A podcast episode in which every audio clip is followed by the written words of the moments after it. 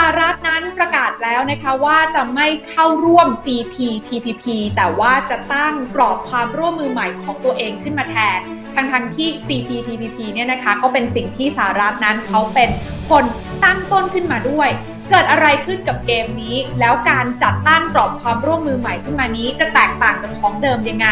จะเป็นการวางหมากเดินเกมรูปแบบไหนที่สหรัฐกำลังช่วงชิง กับจีนกันบ้างในรอบนี้ เรื่องนี้ชวนดรอาร์มตั้งนิรันดรผู้อำนวยการศูนย์จีนศึกษาจากจุฬาลงกรณ์มหาวิทยาลัยมาร่วมวิเคราะห์กัน อาจารย์อาร์มอยู่กับทีน่าแล้วค่ะอาจารย์สวัสดีค่ะ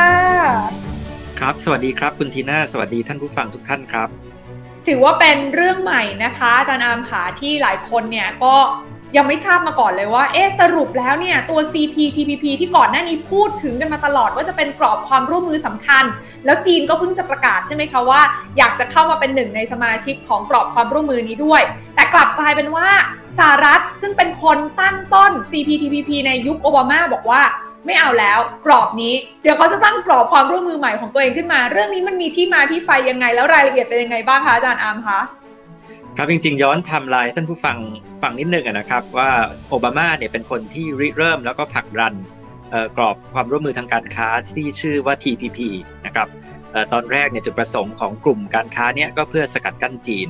แต่ปรากฏว่าพอสมัยประวัติทรัมป์เนี่ยนะครับทรัมป์ก็ประกาศถอนตัวออกจาก TPP มันก็เลยกลายเป็นเหลือเป็นกลุ่มนะครับที่ชื่อ CPTPP แล้วก็ไม่มีสหรัฐอยู่ข้างในดีแล้ว ถึงแม้ว่าจะเป็นกลุ่มเดิมที่สหรัฐเนี่ยเป็นคนริเริ่มนะครับถัดมานะครับใน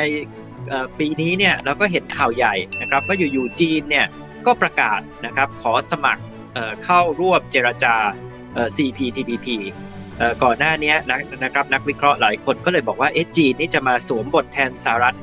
ในกลุ่มในเกมที่สหรัฐเนี่ยเคยเป็นคนคิดตั้งต้นแล้วก็ผลักดันหรือเปล่านะครับแล้วก็มีคำถามมากมายครับว่าเอ๊ะถ้าสหรัฐจะกลับมาไหมนะครับเข้ากลุ่ม CPTPP ซึ่งถ้ากลับมาก็จะได้เจรจานะครับกับจีน ในกลุ่มนี้ด้วย แต่ว่าตอนนี้ก็ชัดเจนแล้วนะครับ เพราะว่ารัฐมนตรีว่าการกระทรวงพาณิชย์ของสหรัฐเนี่ยไรมอนโดนะครับได้พูดนะครับในงาน Bloomberg New Economic Forum ที่ประเทศสิงคโปร์พูดชัดเจนเลยครับคุณทีน่าว่าสหรัฐจะไม่กลับเข้ามาร่วม CPTPP ด้วยเหตุผลทางการเมืองนะครับแต่ว่านะครับสหรัฐเนี่ยในต้นปีหน้าจะเริ่มต้นผลักดัน กรอบความร่วมมือทางการค้าและเศรษฐกิจใหม่นะครับที่ชื่อว่า Indo-Pacific Economic Framework อันนี้ผมก็เลยคิดว่าเป็นข่าวใหญ่สำคัญในวงการเศรษฐกิจระหว่างประเทศทีเดียวครับ อืม แล้วกรอบความร่วมมือใหม่ตรงนี้ น่าจะย่อว่า IPEF ใช่ไหมคะ ที่อาจารย์อาร์มได้เขียนไว้ในบทความ b l o กดิ Original เนี่ยนะคะ มันจะแตกต่างอย่างไรกับตัวของ CPTPP เดิมที่จริง ๆ แล้วก็เป็นอเมริกานั่นแหละที่ตั้งกรอบความร่วมมือนี้ขึ้นมา แต่รอบนี้เป็นรอบใหม่ มันมีรายละเอียดอะไรที่แตกต่างกันบ้างคะอาจารย์คะครับจริง ๆ ต้องเรียนท่านผู้ฟังก่อนนะครับว่าตอนนี้รายละเอียดเนี่ยจะยังไม่ชัดเจน เพราะว่าเขาเพิ่งเริ่มต้นนะครับในการที่ผลักดันแนวคิดนี้ แต่ว่าเราก็เริ่มเห็นนะครับเขาโครงของแผนการใหญ่ของสหรัฐ เพราะว่าไรมอนโดเนี่ยนะครับก็บอกว่าตัวกรอบความร่วมมือใหม่เนี่ย IPEF เนี่ยนะครับ Indo-Pacific Economic Framework เนี่ยจะเป็นกรอบความร่วมมือที่หลวมนะครับมากกว่า CPTPP ซึ่ง CPTPP เนี่ยค่อนข้างเป็นกฎเกณฑ์ที่เคร่งครัดนะครับมาตรฐานสูง แล้วก็เน้นไปที่การลดนะครับภาษี แล้วก็มาตรการกีดกันทางการค้าระหว่างกันนะครับจริงๆแล้วเนี่ยหลายคนนะหลายประเทศนะครับคุณทีน่าไม่สามารถที่จะเข้าร่วม CPTPP ได้ เนื่องจากว่ากฎเกณฑ์มันมาตรฐานสูงมากนะครับ แล้วก็ความกังวลเรื่องของการเมืองเรื่องการลดภาษีสินค้านะครับ ซึ่งมันก็จะกระทบกับการเมืองภายในประเทศผมยกตัวอย่างเนี่ยนะครับอย่างเช่นอินเดียเนี่ยก่อนหน้านี้อินเดียเนี่ยก็ไม่สามารถจะเจราจานะครับสำเร็จไม่ว่าจะในกรอบของอาเซบหรือว่าในกรอบของ CPTPP นะครับเหตุผลหลักเนี่ยก็เป็นเรื่องการเมืองภายในประเทศอินเดียด้วยนะครับว่ากลัวว่าสินค้าต่างชาติจะบุกเข้ามาในตลาดอินเดีย นะครับเพราะฉะนั้นเนี่ยตอนที่สหรัฐทำ TPP ซึ่งต่อมาเป็น CPTPP เนี่ยมันก็มีข้อจำกัดนะครับว่าหลายคนอาจจะอยากเข้าร่วมนะครับแต่ก็อาจจะเข้าร่วมไม่ได้นะครับแต่ว่าตัวอันใหม่เนี่ยนะครับ Indo-Pacific Economic Framework เนี่ยดูจะเป็นกรอบความร่วมมือที่หลวมนะครับแล้วก็ยืดหยุ่นมากขึ้นนะครับสหรัฐเนี่ยผมคิดว่าแนวคิดเขาก็คือคล้ายๆ กับว่าเป็น CPTPP นะครับที่ ซอฟลงนะครับก็คือยืดหยุ่นขึ้นนะครับแล้วก็ไม่ได้เคร่งครัดนะครับเหมือนกับ CPTPP นะครับขณะเดียวกันเนี่ยมันดูกลับว่ามันจะคล้ายๆกับ Belt and Road ของจีนมากกว่านะครับในลักษณะของว่ามันเป็นกรอบความร่วมมือที่หลวมยืดหยุ่นนะครับแล้วก็เป็นการแสวงพันธมิตรในทางเศรษฐกิจอีกจุดหนึ่งครับคุณทีน่าที่สำคัญมากเลยนะครับที่บอกว่าเป็นความแตกต่างระหว่าง2 กรอบความร่วมมือนี้นะครับก็คือ CPTPP เนี่ยเน้นการลดภาษีนะครับ แต่ว่าเรื่องของกรอบความร่วมมือใหม่เนี่ยนะครับ Indo-Pacific Economic Framework เนี่ยดูจะเน้นนะครับเรื่องความมั่นคงของ supply chain นะครับซึ่งมันจะแตกต่างนะครับจากเรื่องการลดภาษี เพราะว่าอันนี้เนี่ยแปลว่าเขาต้องการจะสร้าง supply chain ใหม่นะครับในกลุ่มพันธมิตรการค้าของสหรัฐ ซึ่งไรมอนโดรัฐมนตรีว่าการกระทรวงพาณิชย์ของสหรัฐนะครับ เรียกว่าเป็นแนวคิด friend shoring นะครับคือคือไม่ใช่แค่ reshoring คือกลับไปที่สหรัฐนะครับหรือ offshoring นะครับคือไปที่นอกสหรัฐนะครับแต่ว่าแต่ว่า friend shoring ก็คือต้องไปในประเทศที่เป็นเพื่อนกับสหรัฐนะครับ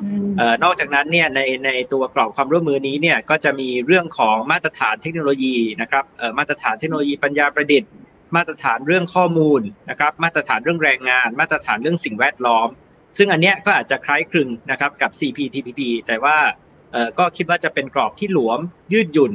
นะครับ แล้วก็ไม่ได้เคร่งครัดเท่ากับ CPTPP ครับ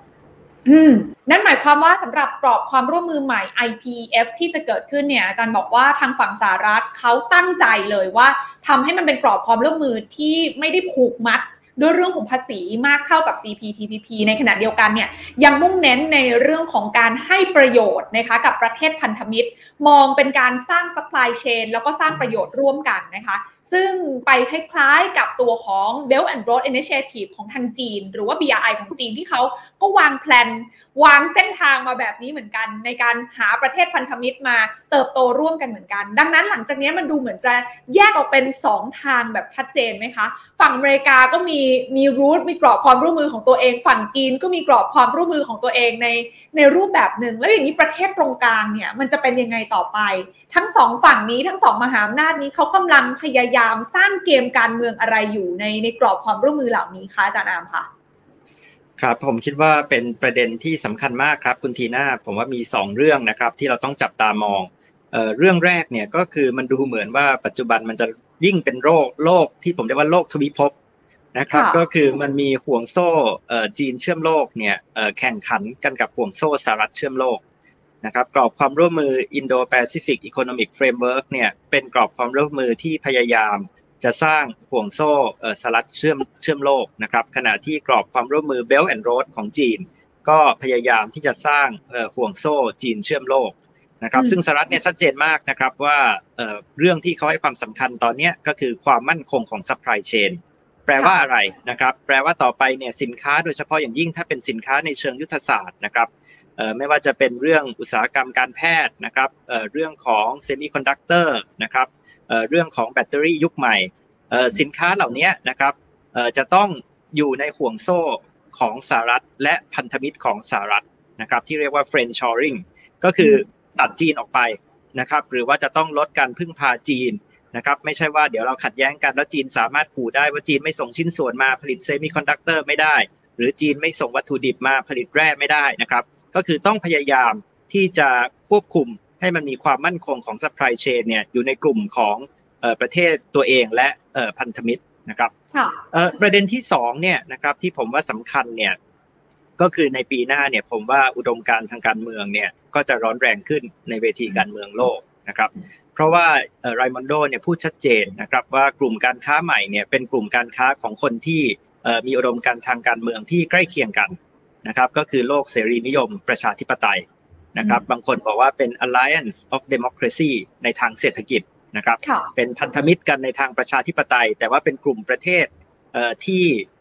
เป็นประชาธิปไตยแล้วก็ร่วมมือกันนะครับในทางเศรษฐกิจ เพราะฉะนั้นเนี่ยอาจจะมีความกดดันนะครับให้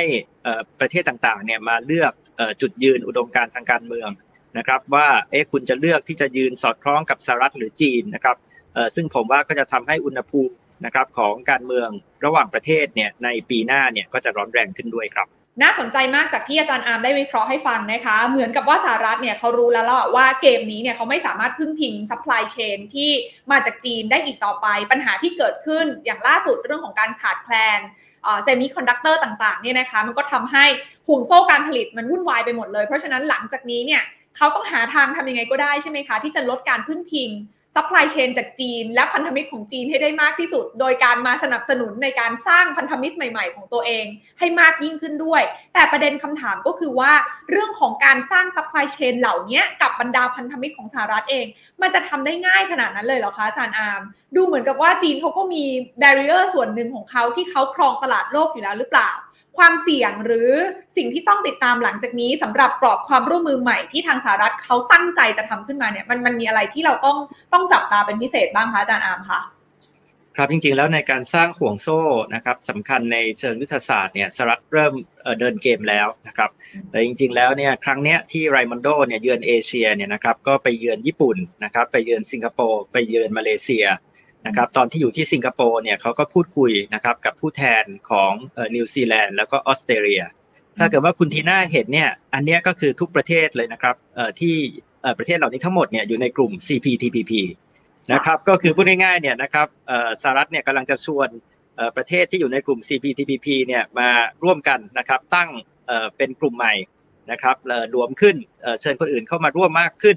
นะครับและขณะเดียวกันเนี่ยมันเน้นเรื่องการสร้างความมั่นคงด้าน supply chain แล้วก็เน้นนะครับมาตรฐานเทคโนโลยีมาตรฐานเรื่องข้อมูล มาตรฐานเรื่องแรงงานเรื่องสิ่งแวดล้อมที่อันนี้เป็นสิ่งที่สหรัฐต้องการนะครับที่เห็นชัดเจนเนี่ยกับญี่ปุ่นเนี่ยคุณทีน่าครับเขาคุยกันชัดเจนเลยว่าต้องทำ supply chain เรื่องของเซมิคอนดักเตอร์ร่วมกัน แล้วก็จริงๆแล้วเนี่ยสัปดาห์ที่ผ่านมาเนี่ยข่าวใหญ่ที่น่าสนใจนะครับก็คือญี่ปุ่นเนี่ย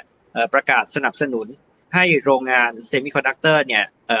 ย้ายเข้าญี่ปุ่นนะครับ แล้วเราก็เห็นว่า TSMC นะครับแล้วก็ Sony เนี่ยก็ประกาศลงทุนมหาศาลในการสร้างโรงงานเซมิคอนดักเตอร์ที่ญี่ปุ่น โดยที่รัฐบาลญี่ปุ่นเนี่ยจะอุดหนุนนะครับให้การสนับสนุนค่าใช้จ่ายในการสร้างโรงงานนะครับเพราะฉะนั้นเนี่ยจริงๆแล้วคุณทีน่าถามว่าความเสี่ยงหรือภาพใหญ่ในเรื่องนี้นะครับมันคืออะไรนะครับ จริงๆแล้วเนี่ยในเวทีเสวนานะครับเมื่อสัปดาห์ที่แล้วเนี่ยที่บลูมเบิร์กเนี่ยจริงๆมีคนหนึ่งเข้าร่วมนะครับก็คือฮิลลารีคลินตันนะครับอดีตรัฐมนตรีว่าการกระทรวงการต่างประเทศ แล้วก็อดีตผู้สมัครประธานาธิบดี แล้วแล้วก็มีคำถามถามถึงคลินตันนะครับว่าคลินตันคิดยังไงในฐานะที่เป็นคนที่เคยร่วมผลักดัน TPP นะครับว่าวันนี้เนี่ยสหรัฐเนี่ยไม่ได้อยู่ทั้งในอาเซบสหรัฐไม่ได้อยู่ทั้งใน CPTPP มีคนถามฮิลลารีคลินตันว่าสหรัฐเนี่ยตกขบวนการค้าหรือเปล่านะครับซึ่งคลินตันบอกบอกว่าวันนี้ความคิดคลินตันเนี่ยเปลี่ยนไปแล้ว เพราะว่าสถานการณ์โลกเปลี่ยนนะครับวันนี้เราไม่ได้คิดถึงข้อตกลงการค้าเสรีนะครับแบบในอดีต แต่เราคิดถึงเรื่องความมั่นคงของ supply chain นะครับอันนี้เป็นโลกหลังโควิด ที่เปลี่ยนแปลงไปเมื่อสหรัฐในช่วงโควิดเนี่ยรู้ตัวเองเลยนะครับว่าเอ๊กลายเป็นว่าขาดหน้ากากอนามัย ขาดอุปกรณ์การแพทย์ เพราะว่าพึ่งพิง supply chain ที่มีจีนเป็นจุดเกาะเกี่ยวด้วยนะครับเพราะฉะนั้นเนี่ยเราก็จะเห็นนะครับว่าอันเนี้ยก็จะเป็นเกมใหม่ที่สหรัฐกำลังเลือกเดินครับคุณทีน่าสหรัฐเนี่ยไม่ได้ที่จะกลับมา บอกว่าจะกลับมาขอร่วมเกมเดิมที่ตัวเองเคยคิด ซึ่งวันนี้จีนก็เริ่มจะเข้ามาสวมแทนนะครับแต่ว่าสหรัฐเนี่ยก็จะสร้างเกมใหม่ขึ้นมานะครับก็คือตัว Indo-Pacific Economic Framework แล้วก็สหรัฐก็พูดชัดเจนแล้วครับว่าอันนี้ก็จะเป็นไฮไลท์ที่เป็นความร่วมมือของสหรัฐในภูมิภาคอินโดแปซิฟิกนะครับก็คือภูมิภาคของเราเนี่ยเริ่มต้นแต่ต้นปีหน้าเป็นต้นไปครับ เพราะฉะนั้นหลังจากนี้เนี่ย IPEF น่าจะเป็นอีกหนึ่งคำที่เราจะได้ยินตามหน้าข่าวกันบ่อยขึ้นนะคะ และที่สำคัญเนี่ยการเดินเกมของบรรดาประเทศในภูมิภาคเอเชียแปซิฟิกของเราก็อาจจะต้องจับตามไม่น้อยเลยว่า เอ๊ะ แล้วสุดท้ายเราจะเลือกอะไรกันดี เลือกข้างไหนกันดี ระหว่างตัวของ IPEF กับ CPTPP แต่เข้าใจว่าจริง ๆ ตอนนี้สมาชิกของ CPTPP หลาย ๆ รายเนี่ยก็ อยากจะไปเข้าร่วมด้วยกับ IPEF ด้วยใช่ไหมคะฟังจากที่อาจารย์อาร์มได้เล่าให้ฟังรวมไปถึงอ่านในบทความอาจารย์ด้วย ใช่แล้วครับก็จริง ๆ แล้วเริ่มชวนเพื่อนแล้วนะครับ แล้วก็เพื่อนที่เริ่มชวนเนี่ยก็เริ่มชวนจากเพื่อนกลุ่ม CPTPP นี่แหละครับญี่ปุ่นมาเลเซียนะครับสิงคโปร์นะครับออสเตรเลียนิวซีแลนด์อันนี้ก็คือไรมอนโดบอกว่าได้เริ่มนำเสนอแนวคิดใหม่นี้แล้วครับ แล้วจีนฟังแบบนี้แล้วเขาจะเดินเกมกลับยังไงดีคะอาจารย์อามว่าก็เราที่เราก็เห็นนะครับว่าที่สีจิ้นผิงเพิ่งพูดกับผู้นำอาเซียนนะครับในสัปดาห์ที่นี้นะครับก็คือบอกชัดเจนครับว่าจีนก็จะเดินหน้าซื้อของจากอาเซียนนะครับโดยที่บอกว่าจะซื้อสินค้าเกษตรนี่เป็นมูลค่ามหาศาลใช่ไหมครับแล้วก็จะเดินหน้านะครับในการทูตวัคซีนใช่ไหมครับบริจาควัคซีนให้กับอาเซียน เพราะฉะนั้นเนี่ยเราจะเห็นครับคุณทีน่าว่าในปีที่จะถึงเนี่ยการต่อสู้นะครับแล้วก็การแสวงเพื่อน เราบอกว่ามันเป็นการทูตแสวงเพื่อนนะครับ ระหว่างจีนกับสหรัฐเนี่ยคงจะร้อนแรงต่อไปครับแต่มองในมุมกลับกันค่ะท้ายที่สุดแล้วทั้งสองข้างต่างก็อยากได้พันธมิตรจากในภูมิภาคเอเชียแปซิฟิกทั้งนั้นนะคะเพราะฉะนั้นเรากำลังจะกลายเป็นหนึ่งในคนที่เนื้อหอมมากๆ แต่ประเด็นก็คือเราจะเนื้อหอมอย่างไรให้ได้ประโยชน์เข้าประเทศมากที่สุด อันนี้คงต้องเป็น โจทย์ให้พวกเราเนี่ยไปคิดพิจารณาแล้วก็หาโอกาสอย่างต่อเนื่อง ซึ่งถ้าใครอยากจะหาโอกาสอย่างต่อเนื่องแล้วก็เข้าใจนะคะว่าจีนอเมริกากำลังจะเดินเกมแบบไหนหลังจากนี้ จริง ๆ ต้องบอกว่าตอนนี้อาจารย์อาร์มมีออกหนังสือเล่มใหม่ล่าสุดเลยใช่ไหมคะอาจารย์คะได้ยินว่าขายดีมากเลยจีนอเมริกา 3D ตอนนี้เป็นยังไงบ้างคะเล่าให้ฟังสั้นๆนิดนึงค่ะอาจารย์อาร์มคะ ได้ครับก็เป็นเรื่องนะครับการต่อสู้ในเชิงภูมิรัฐศาสตร์ ระหว่างไบเดนกับสีจิ้นผิงนะครับโดยที่เป็นศึกเศรษฐกิจ 3 มิติที่คุณทีน่าบอก 3D นะครับก็คือ decoupling ศึกแยกห่วงโซ่เศรษฐกิจนะครับดิจิทัลไลเซชันศึกเศรษฐกิจดิจิทัลแล้วก็ decarbonization ศึกพลังงานสะอาดครับ อืมเพราะฉะนั้นอยากเข้าใจทั้ง 3 มิตินี้นะคะ ไปหาหนังสืออ่านกันได้เลยนะคะ แล้วก็แน่นอนใครอยากจะติดตามความเคลื่อนไหวอัปเดตแบบนี้นะคะสำหรับความสัมพันธ์ทั้งจีนอเมริกานะคะ เป็นอย่างไรกันบ้างก็เข้าไปกดติดตามบล็อกของดร.อาร์มตั้งนิรันดรได้นะคะ ใน Blockdit นั่นเอง วันนี้ขอบพระคุณอาจารย์อาร์มมากๆเลยที่สละเวลามาร่วมวิเคราะห์เรื่องนี้กับเรานะคะ ขอบพระคุณมากๆค่ะ ครับขอบพระคุณครับคุณทีน่าสวัสดีท่านผู้ฟังทุกท่านครับ